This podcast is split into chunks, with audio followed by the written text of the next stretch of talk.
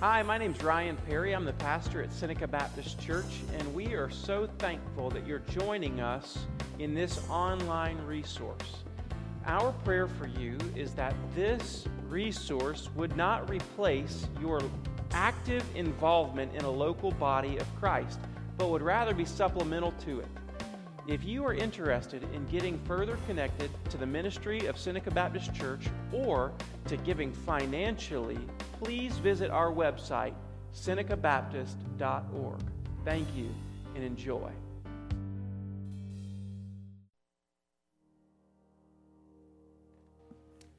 Grab your Bible and go to 2 Kings chapter 4. One of the goals for 2024 that we're going to have is that we Baptists are going to learn how to clap after a good song, okay? Because, good gracious, we were like, we didn't know what to do. What do I do with these two things? You know, we're going to learn to clap, all right? And we need all of Jesus' help that we can get. Second Kings. Can y'all laugh with me this morning? Y'all all right with that? Second Kings chapter 4, 1 through 7. This morning, this morning, here's what we're here to do.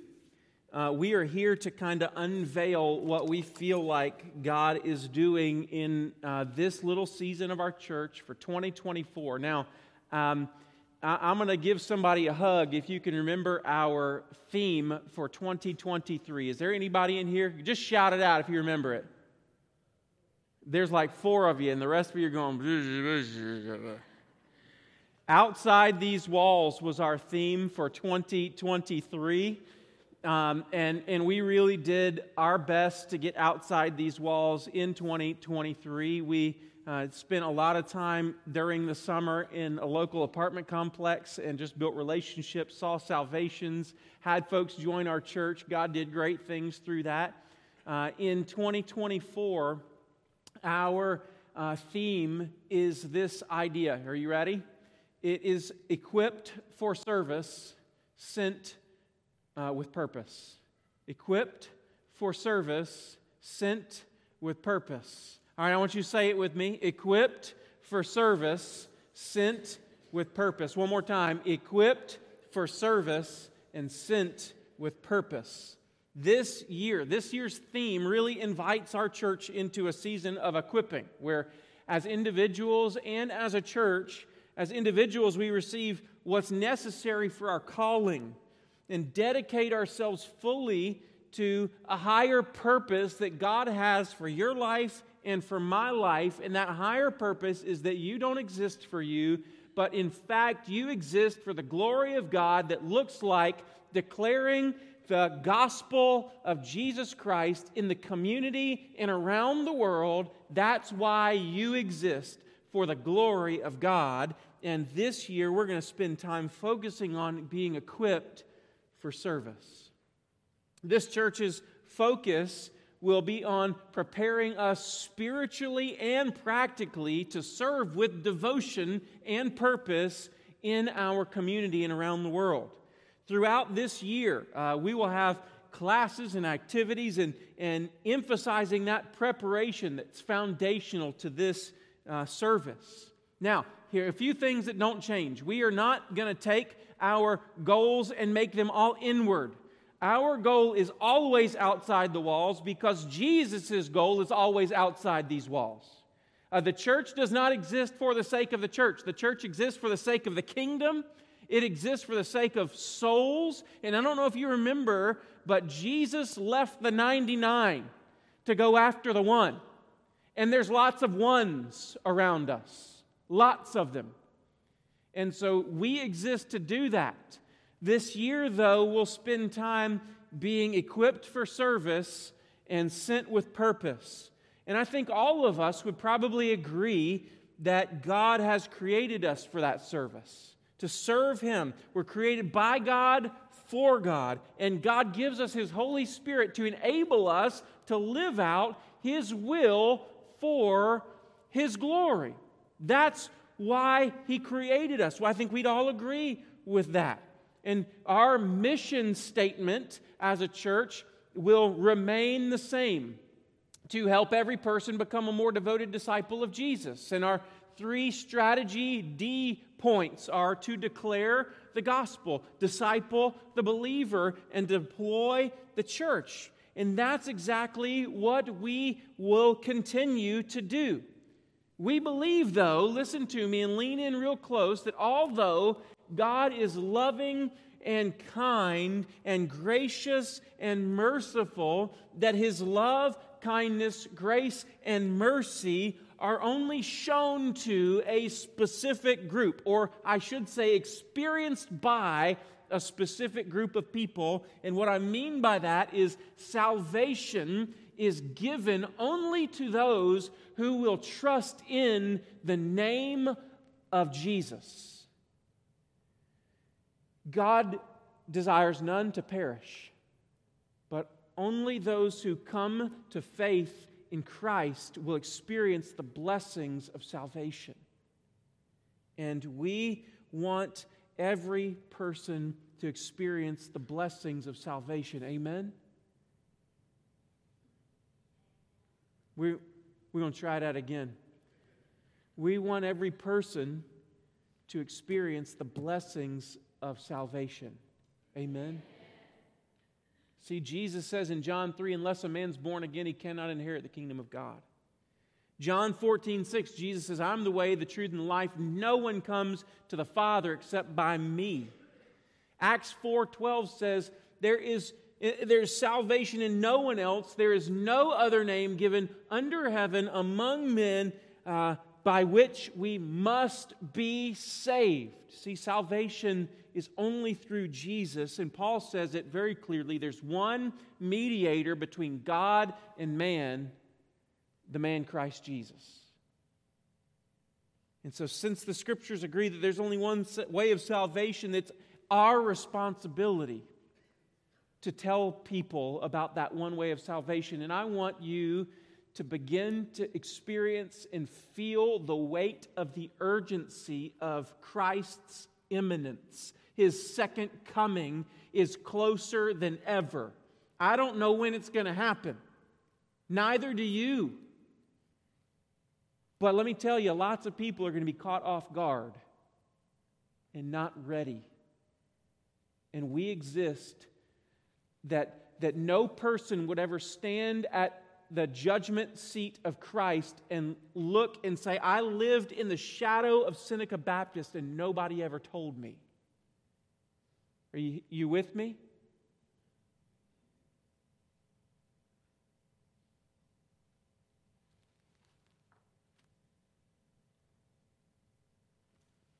And so I want you to leave 2024 with the idea that you say, I know what God has called me to, and I'm equipped to take the front lines to deploy out of the church to declare the gospel and disciple those who trust Jesus.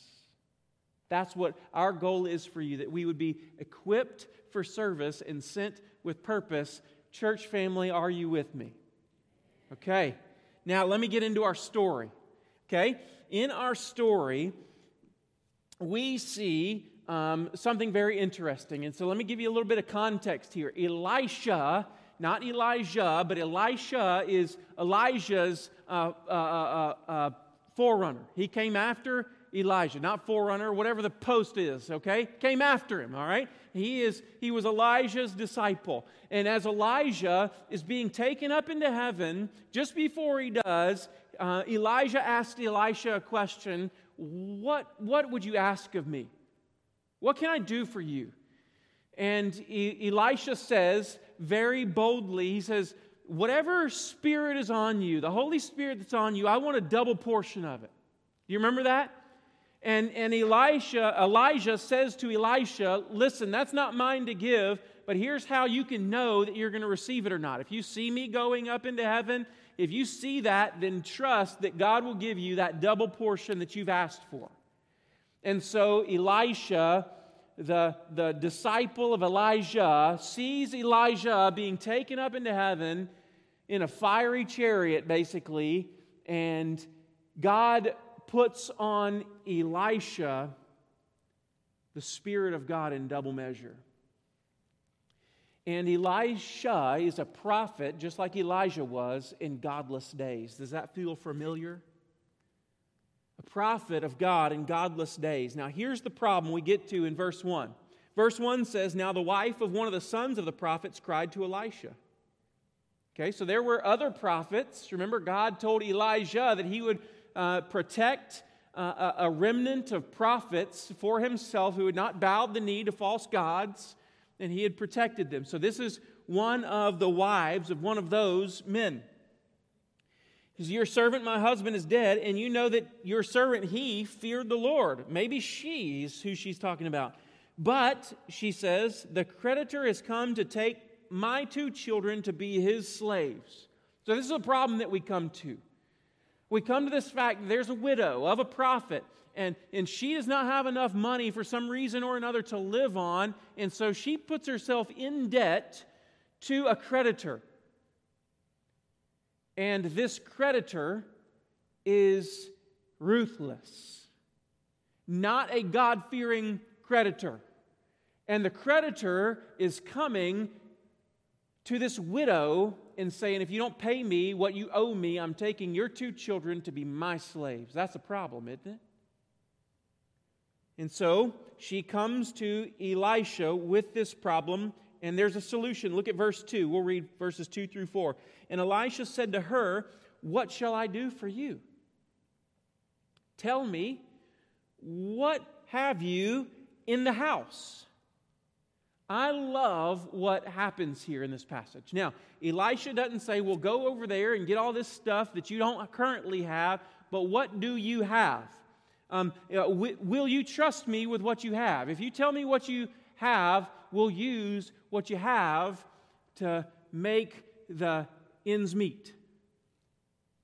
It, it reminds me of a story in the New Testament when Jesus saw a crowd of people, had compassion on them. Do you remember that? Jesus looks at his disciples and he says to his disciples, Y'all feed them. The disciples look at each other and go, You're crazy. It would take almost 200 days' wages to feed all these people just a couple bites.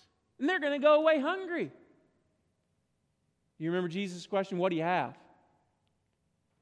And they beat up this little boy and steal his lunch. I'm just kidding, that's not in there this little boy comes forward and willingly says, I got five loaves and two fishes. And Jesus says, I'll take what you have. And if you'll give me what you have, if you'll trust me with what you'll have, I'll make ends meet. This is exactly what we see in this story. See, God has a way of taking what we have and multiplying it. Now, hear me, what I'm not saying is the same as a prosperity preacher. I'm not saying that if you'll give God a dollar, He'll multiply it and give you back 10. I'm not saying that. Because the New Testament is filled with people who were poor. And Jesus, in fact, says, Blessed are the poor in spirit. He says, It's better to be poor in this world than rich in this world. It's hard for a rich man to get into heaven. So I'm not saying, I'm, I'm not preaching a prosperity gospel, but what I'm saying is that God has a way of taking what we have and multiplying it, using it in ways that we could never imagine that God could use the little that we have. That's an incredible thought. But before the multiplication happens in this story, in the loaves and the fishes, we have to take the little that we have and we've got to entrust it into the hands of God.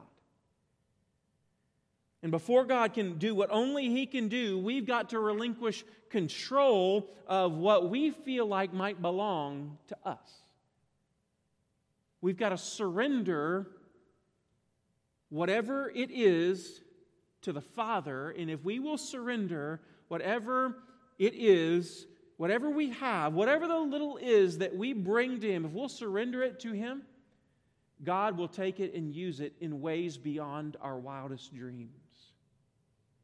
Isn't that good news?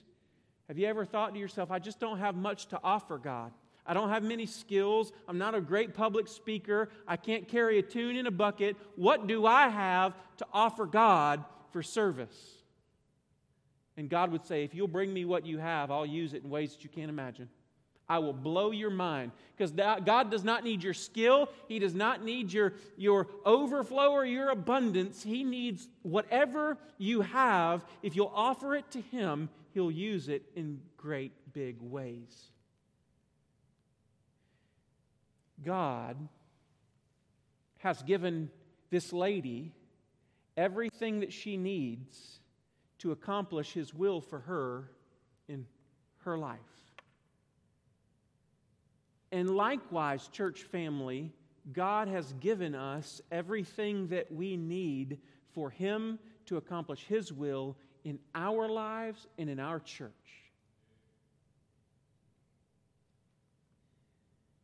Listen to what He says. Verse 3 Go outside, borrow vessels from all your neighbors. Borrow vessels from all your neighbors. Now, don't forget that uh, at this time in history, there has been a famine. So, so this lady is going to go to all her neighbors and borrow vessels. Borrow them. Now, can you imagine how that conversation went?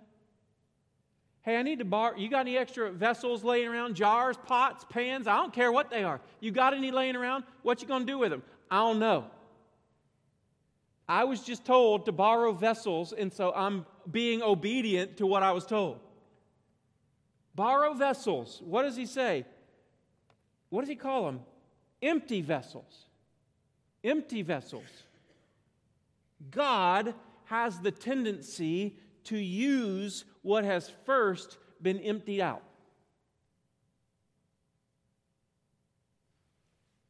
There was a quote that I remember from seminary, and the quote, I can't remember, maybe Oswald Chambers, but it says this It's the comradeship of God is made up of men who know their poverty.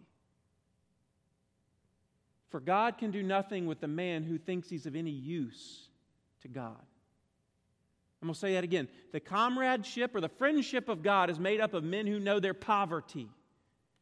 God cannot use the one who thinks he's of any use to God. You know, in the Bible, God rejects the firstborn time and time again, reminding us that he does not choose the one that we expect to be chosen. He does not use the one that everybody thinks. Oh, Saul, he looks like a king. Of course, Saul makes perfect sense. God says, No. You remember the shepherd boy that's hiding in the baggage? Let's go get him. He's just a little squirt. Yep. And he's going to take down a giant. Jesus was a man of sorrows and acquainted with grief, and the prophet Isaiah says he didn't look like anything. God has a way of using empty vessels. You look at the New Testament, the apostles, for goodness sake, are all broken, battered men. Fishermen, tax collectors, the women, prostitutes. And Jesus uses them in profound ways. He has a tendency to use what has been emptied out first. And the problem with some of us is our hands are so full of ourselves and of what we think we ought to do that God can't use us because our hands are full. We're full of what we think that God could do. But what could God do with a church of empty vessels? He says, Go out, borrow vessels, empty ones, and not too few. Not too few. That's an important phrase. Not too few. That shows a measure of faith. Now, if you were commanded to go out and get vessels, you'd go, Well, how many do I need? Right? I need to know my quota, God. How many am I supposed to go out and get? He doesn't tell her, he just says, Not too few. Why? Because we might have a tendency to say, Well, I had two, I got six now. Is that enough? That's enough. That's got to be enough. And we kind of put a limit on what God can do. I know you would never imagine to put a limit on what God can do in your life or in His church, but often we limit God based on what we expect Him to do or what we think He can do and the way that He has tended to work in our lives. Not too few. He, we're showing, she is showing her measure of faith in what she's going and collecting. And essentially, what he says is if you will prepare the vessels, borrow vessels, empty them out, and not too few of them, if you will prepare them, I'll fill them. She had to get ready. She had to be equipped. She had to be prepared. And there was a season of equipping and preparation. Now, I don't know if it was five minutes, 35 minutes, three days, a week. I don't know how long it took her to prepare, but she had to get prepared because God wanted to do something in her life that only God could do.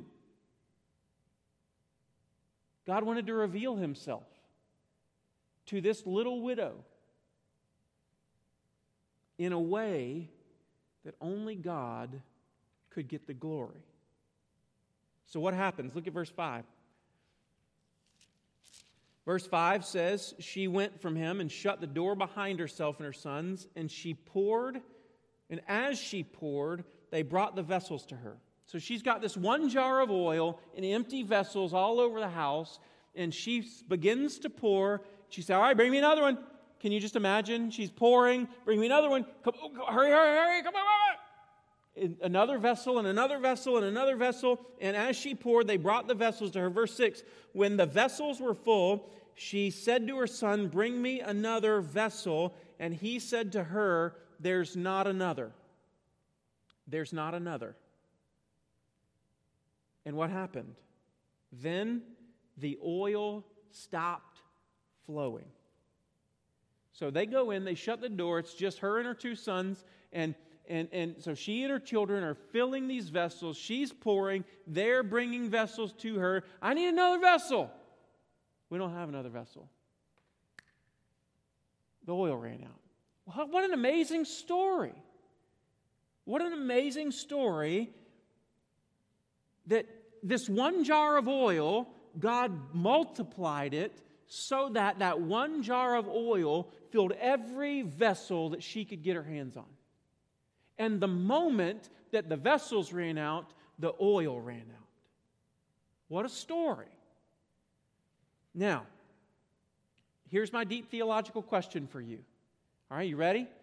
Wake up, put your theology hat on. What would have happened if she would have prepared more vessels? The oil wouldn't have ran out. If she'd have prepared more vessels, maybe the oil would not have run out. Look at me, listen to me. Sometimes we get what we expect to get. You get out of church sometimes what you expect to get out of church. Have you ever woken up on the wrong side of the bed? Not you.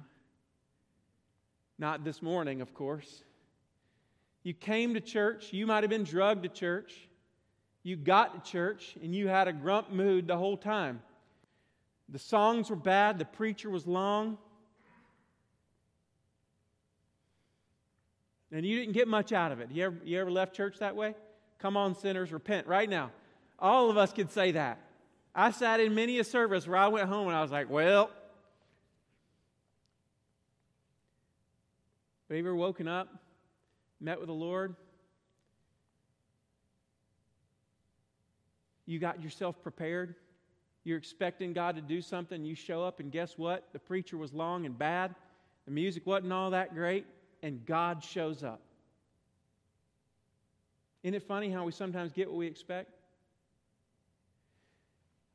I, I can't remember how many years ago, there were some of the leaders of Seneca Baptist Church and I were sitting in my little conference room in my office, and we were walking through a, a Blackaby book called Flickering Lamps about experiencing the presence of God. And I said, okay, men, how, do, how, do our, um, how does our church family do at experiencing the presence of God? And, and Mr. Ken Varner, Pastor Ken Varner, he is a missionary for 30 plus years in Taiwan and pastored in um, uh, Jackson, South Carolina, and somewhere in the western Alabama. Pastor Ken Varner, he said, We're not very good at it. I said, Why? He said, Three reasons. And I'm just going to share one of them with you today because it's pertinent. He says, Because we don't expect to meet with God when we come to church. We just expect to come. We, we get what we expect. And one curse of the church is that what is that we get what we expect God to do. And, if we've come to check a, a, spiritual checklist and have a service and, and, and, and maybe if we expect as a church maybe for god to save one or two people this year maybe we expect for god to help us just exist and make it financially and squeak by as a church really we don't want to try anything real hard but we're just expecting god to, to just do a little bit and, and if we expect to take care of this big old building until jesus comes back then guess what we're going to get what we expect. But what if you expected God to do more? I read this morning in Matthew 7, Jesus says, Ask and it'll be given to you. Seek and you'll find. Knock and the door will be open to you. James goes on and says, You have not because you what? Ask not. And we get what we expect. But Ephesians 3 reminds us that God is able to do far more abundantly than all we ask or think according to the power at work within us. Isn't that good news? What if we expected God to do more? More than we could fathom, more than we could hold. What if we expected and asked and sought and knocked on the doors of heaven saying, God, I've prepared more vessels, and so I'm asking that you fill them? What if? church. I'm not a name it and claim it guy, but I am a guy who believes that God is bigger than we can comprehend him to be. And God desires more than you and I could ever desire to save the nations. God is far more urgent than we are.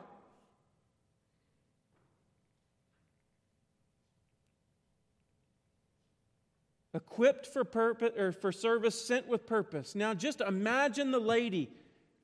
All right, I prepared the vessels, I got the oil. What now?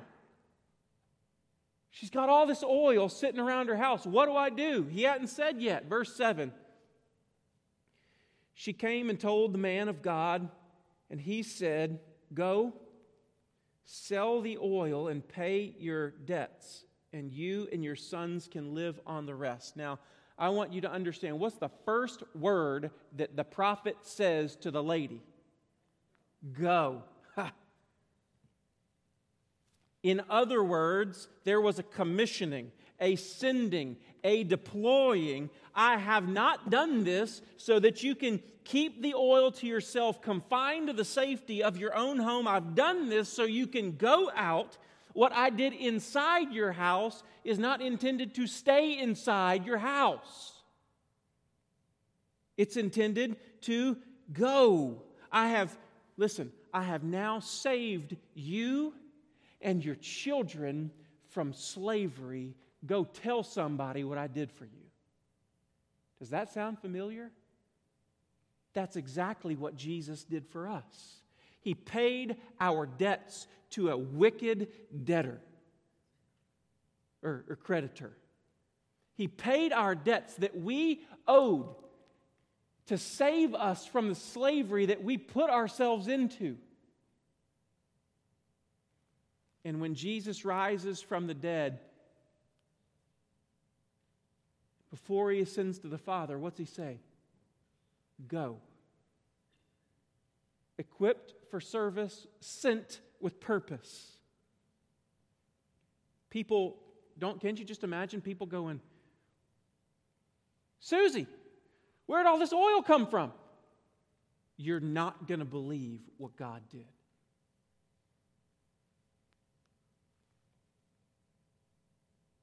God says to this sweet little lady, I've given you a testimony. What, and what I've done in your life will now be a blessing and increase the faith of others in the days ahead.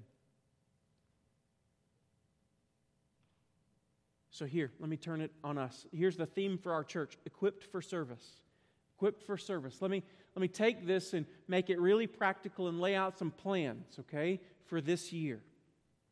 So now, equipped for service. Now, let me just say, we as the church have turned the purpose of the church upside down on its head. Okay, here's what I mean by that. What I mean by that is the same thing that we sometimes do in our homes, um, where, where, where I have a little boy who might be learning how to tie his shoes. Does this ever happen in your home? Now, in a hurry, you can do two things. You've already taught little Johnny to tie his shoes. So, in a hurry, you have the tendency, well, let me just him and get it over with. Come on, let's go. I'll just do it for you. Or you can sit there and patiently coach little Johnny to tie your shoes. Good job, buddy. No, remember, two bunny ears. Whoop, what is it? Whoop it and swoop it and pull it, right? Whatever it is. However, you taught little Johnny to tie his shoes. Now, the church has become, in these days, providers of religious entertainment and services. The church has become a place for my needs to be met, where I come and I consume and I'm entertained and I leave and I go home and I'm pleased with the service. We even word it that way. Why do we call it a service? It's not for you to be served. It's for you to serve and worship in such a way that not you're pleased, but that He's pleased. We've turned this on its head. But the scriptures have no place for that kind of church. So Ephesians 4 11 through 13 says it this way He gave apostles, prophets, evangelists, shepherds, and teachers. Why? Look at this phrase to equip the saints for the work of ministry. What did he give leaders for? To do it? Johnny, just get out of the way. I'll tie your shoes, for goodness sakes. No, to equip. So that the body of Christ would be built up. What happens? And if, if we will equip the saints for the work of ministry, if we'll equip the saints for the building up of the body of Christ, what's going to happen? What's the result? Look at it. Until we all attain the unity of faith and the knowledge of the Son of God, until what happens? To mature manhood. Maturity happens.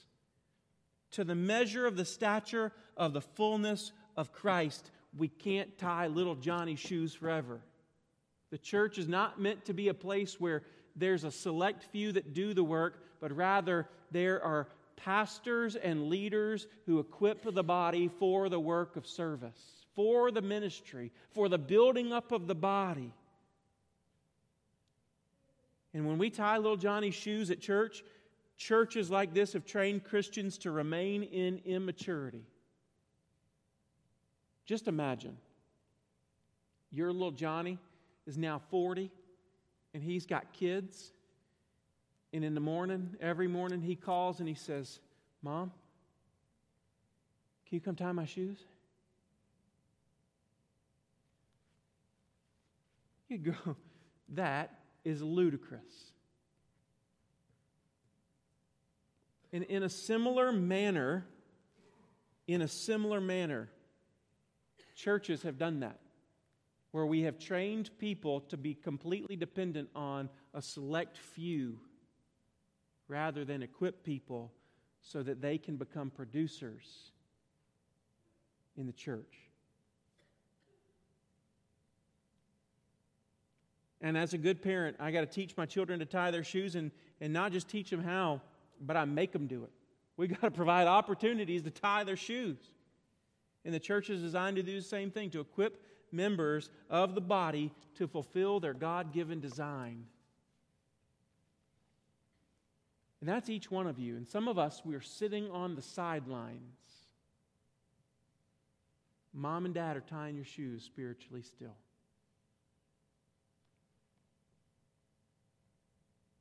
Equipped for service, sent with purpose.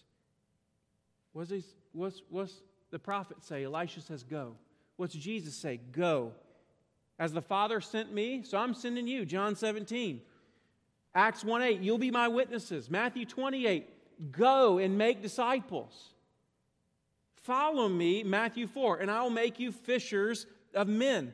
What God has done in you is not intended to stay in you or to stay with you alone. You don't light a lamp and put it under a basket. What do you do? You set it on a table in the middle of the room, and the lamp gives light to the whole room.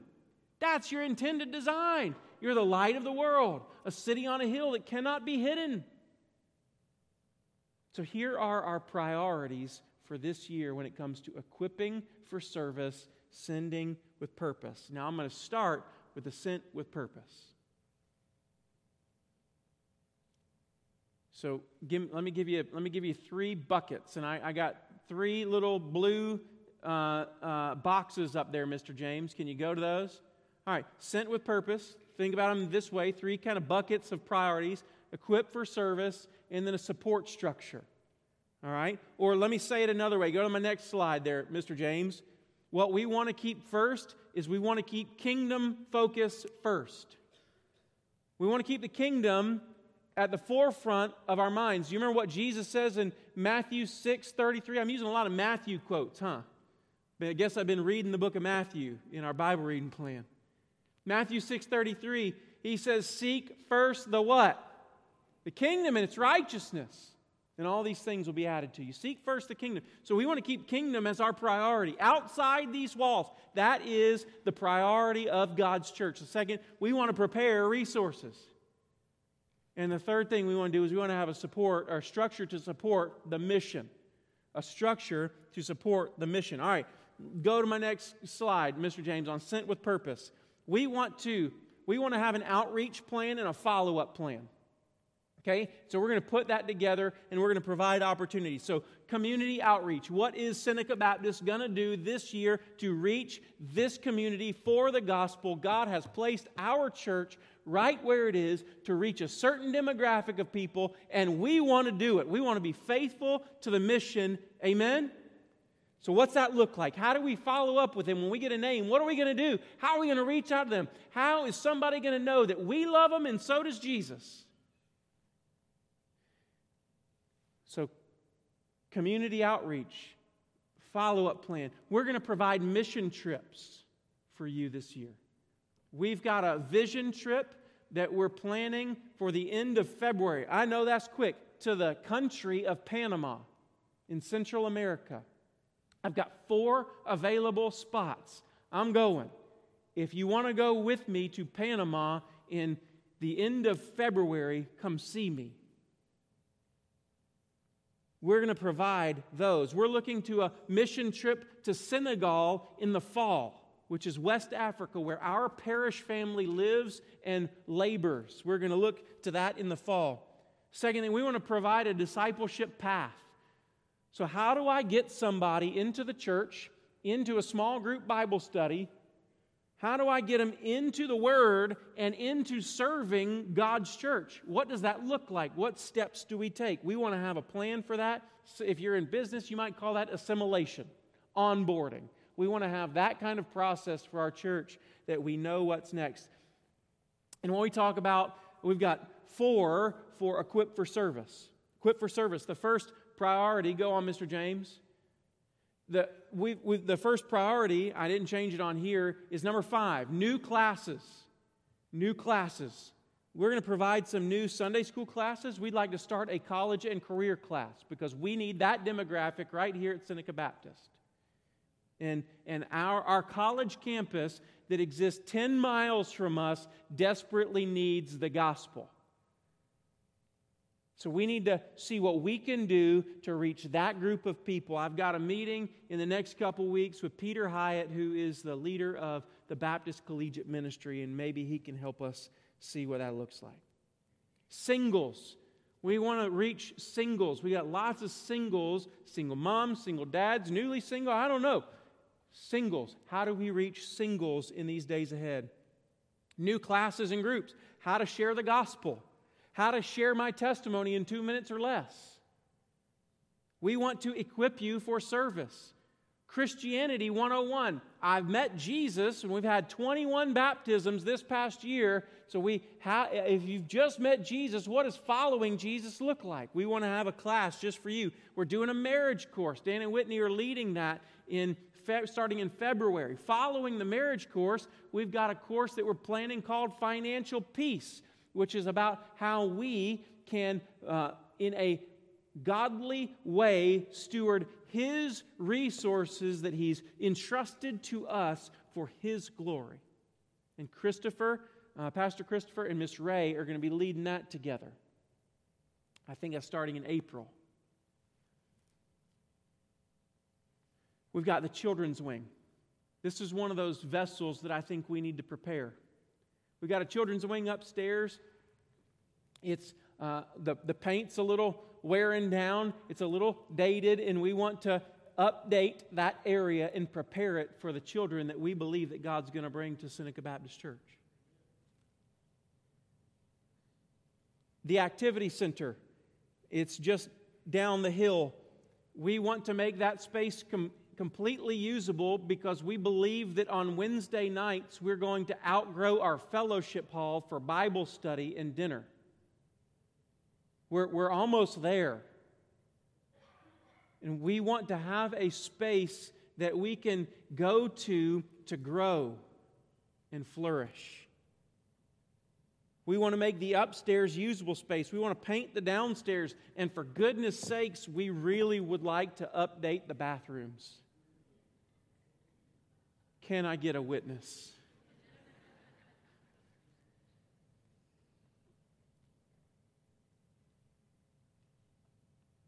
the sixth one there, we, we just like to be excellent in everything that we do.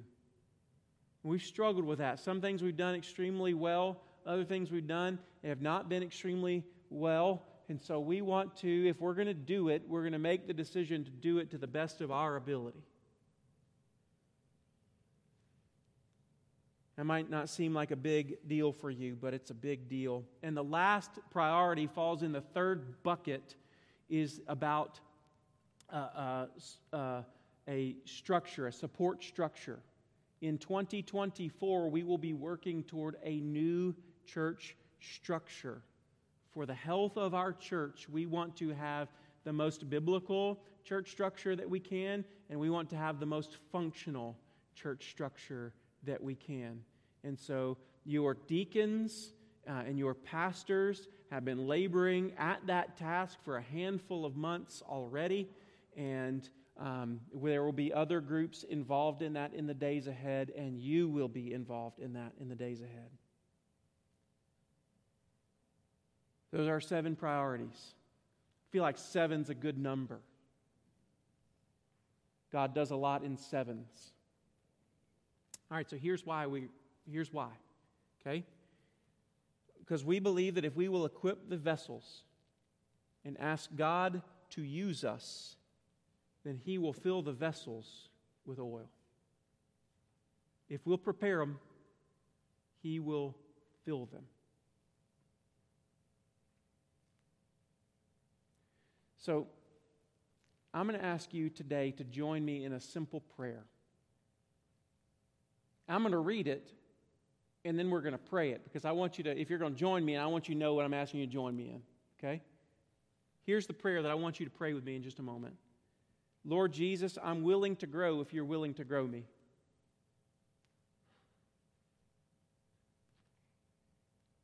I'm willing to be equipped for service if you're willing to send me with purpose. In 24, may I become a more devoted disciple of Jesus in 2024. May I abide in you that I might bear much fruit. That's the prayer that I'm asking you to pray. Now, I hope that every one of you says, Gosh, I want that for my life. Maybe this past year was not so fruitful for you. Maybe your past many years have not been so fruitful. if you will surrender yourself, all that you are, to the best of your ability to Jesus, King Jesus will use you again.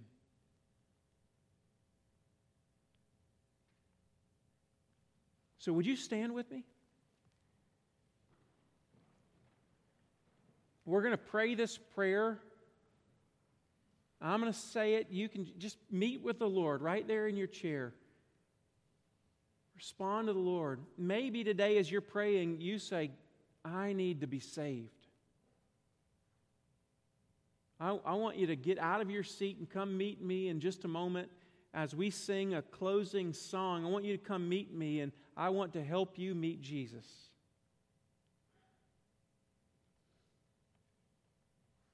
Maybe you want to come down to the altar this morning as we sing, and you just want to say, Yes, Lord, I'm willing. Help us, Lord. We need you. Fill us, Lord. We want you. Let's pray together. Lord Jesus, I'm willing to grow if you're willing to grow me. I'm willing to be equipped for service if you will send me with purpose.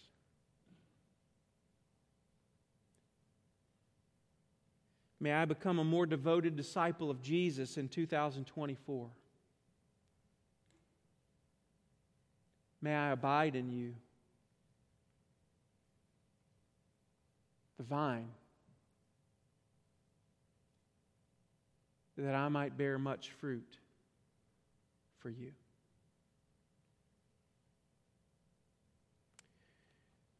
Lord Jesus, we, we want to just surrender ourselves as empty vessels this morning. Empty, broken, cracked vessels, but the good news of the gospel is, is that we don't have to have it all together to be useful in your service, but in fact, you call us jars of clay, earthen vessels. And we're, we're brittle, and when we crack, when we crack, we, we leak out the gospel. That's our desire. Fill us that we might leak out oil, the oil of God this gospel of Jesus Christ. Father, I, I pray for each individual in this church that they might surrender themselves to your hands, that we might take all that we are, this season of life that we are, and, and place it in your hands, that we might lay our church in your hands, that we might stop seeing service as what we get, but service as what we give to King Jesus. What are we bringing? Father, I pray that you would empty our vessel, this, this building, and fill it with the souls of the redeemed.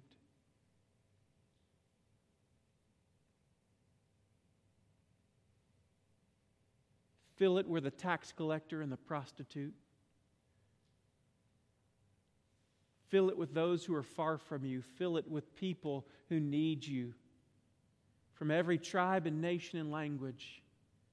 Fill it with the single and the married couple, the family. Fill it with the widow and the widower. Fill it with people who long to meet with God. And Lord, do it for your glory. Please, we pray.